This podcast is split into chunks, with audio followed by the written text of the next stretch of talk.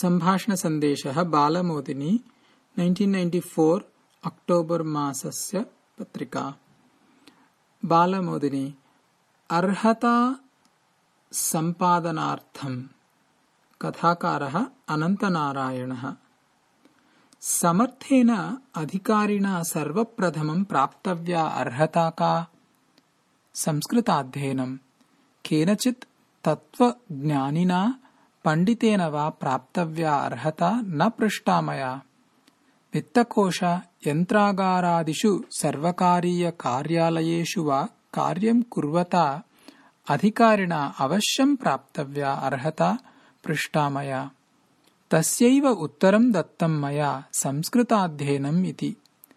एतादृशं सम्भाषणं Hyderabad नगरस्थायाः administrative staff college of India नामिकायाः संस्थायाः सभाङ्गणे प्रवृत्तम् पृष्टा तावत् अत्र प्रशिक्षणं प्राप्तुम् आगतवान् उच्चपदवीम् अलङ्कुर्वन् अधिकारी कश्चन उत्तरवक्ता च डाक्टर् प्रीतमसिंहः यश्च प्राध्यापकः अस्ति डाक्टर् प्रीतमसिंहः बिहारप्रदेशे स्वस्य अध्ययनं समाप्य अमेरिकादेशं गत्वा मानवसम्पन्मूलविषयम् अधिकृत्य संशोधनं कृत्वा डाक्टरेट् पदवीं प्राप्य भारतं प्रत्यागत्य प्राध्यापकत्वेन नियुक्तः सन् बोधनकार्ये मग्नः आसीत्।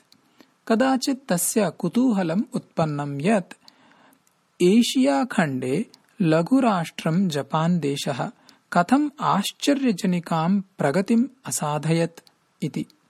द्रष्टव्यमिति। लाभप्राप्त्युद्देशमात्रं तस्य प्रगतेः कारणं न स्यात्। अनिर्देश्यं किञ्चन लक्ष्यं प्रायः तत्र कारणं स्यात्। अतः एतद्विषये विशेषाध्ययनं करणीयम् इति निश्चितवान् डाक्टर् सिंहः एतदनुगुणं तेन काचित् प्रश्नमालिका सज्जीकृता। जपान् देशस्य महासंस्थानां प्रमुखैः सह चर्चा करणीया इति तेन योजना अपि कृता। जपान् देशं गत्वा प्रमुखाणां बहूनां सन्दर्शनं कृतम् अपि। मित्सुयी काचित् विख्याता संस्था।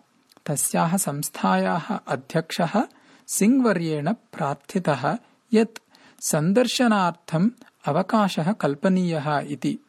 तेन अध्यक्षेण एषः प्रस्तावः अङ्गीकृतः।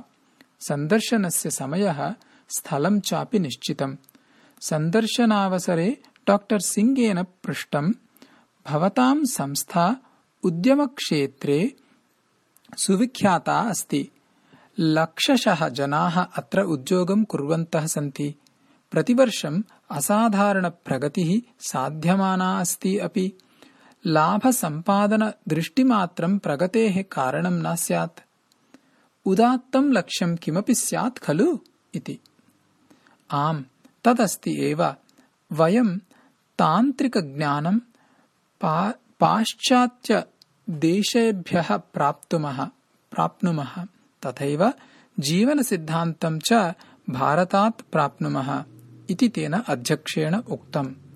भारते ये भ्रष्टाचारादयः सामाजिक सामाजिकदोषाः सन्ति तान् मनसि निधाय एषः भारतम् उपहसन् अस्ति इति विचिन्त्य डाक्टर् प्रीतिमसिंहमहोदयः उक्तवान् श्रीमन् मदीयः देशः निर्धनः स्यात् अत्र दोषाः अपि स्युः केचन। तथापि एतस्य मम देशस्य निन्दनम् अहं सर्वथा न सहे यदि इष्यते तर्हि माम् उपहसतु कामम्। किन्तु मम देशस्य विषये लघुवचनं मा वदतु कृपया इति। तदा सः अध्यक्षः तरुणवरा अन्यथा चिन्तितं भवता। मया भारतस्य उपहासः न कृतः। सत्यम् एव उक्तं मया।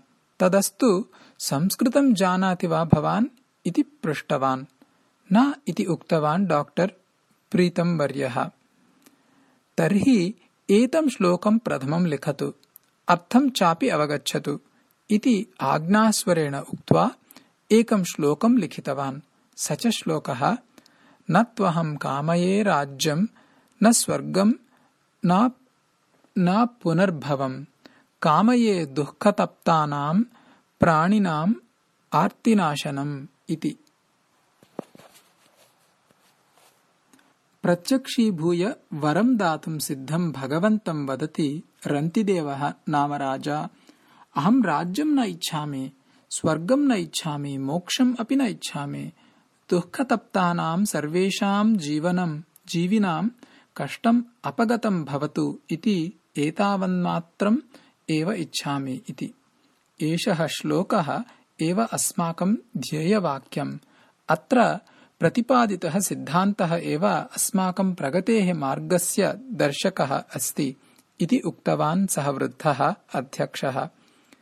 एतस्याः घटनायाः अनन्तरं डाक्टर् प्रीतिवर्यः संस्कृताध्ययनम् आरब्धवान्। सः वदति संस्कृताध्ययनं बुद्धिं तीक्ष्णां करोति।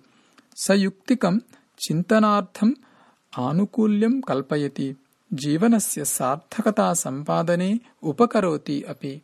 सः पुनः पृच्छति पूर्वोक्ताः अर्हताः समर्थे अधिकारिणि अवश्यं भवेयुः एव खलु इति। कथा समाप्ता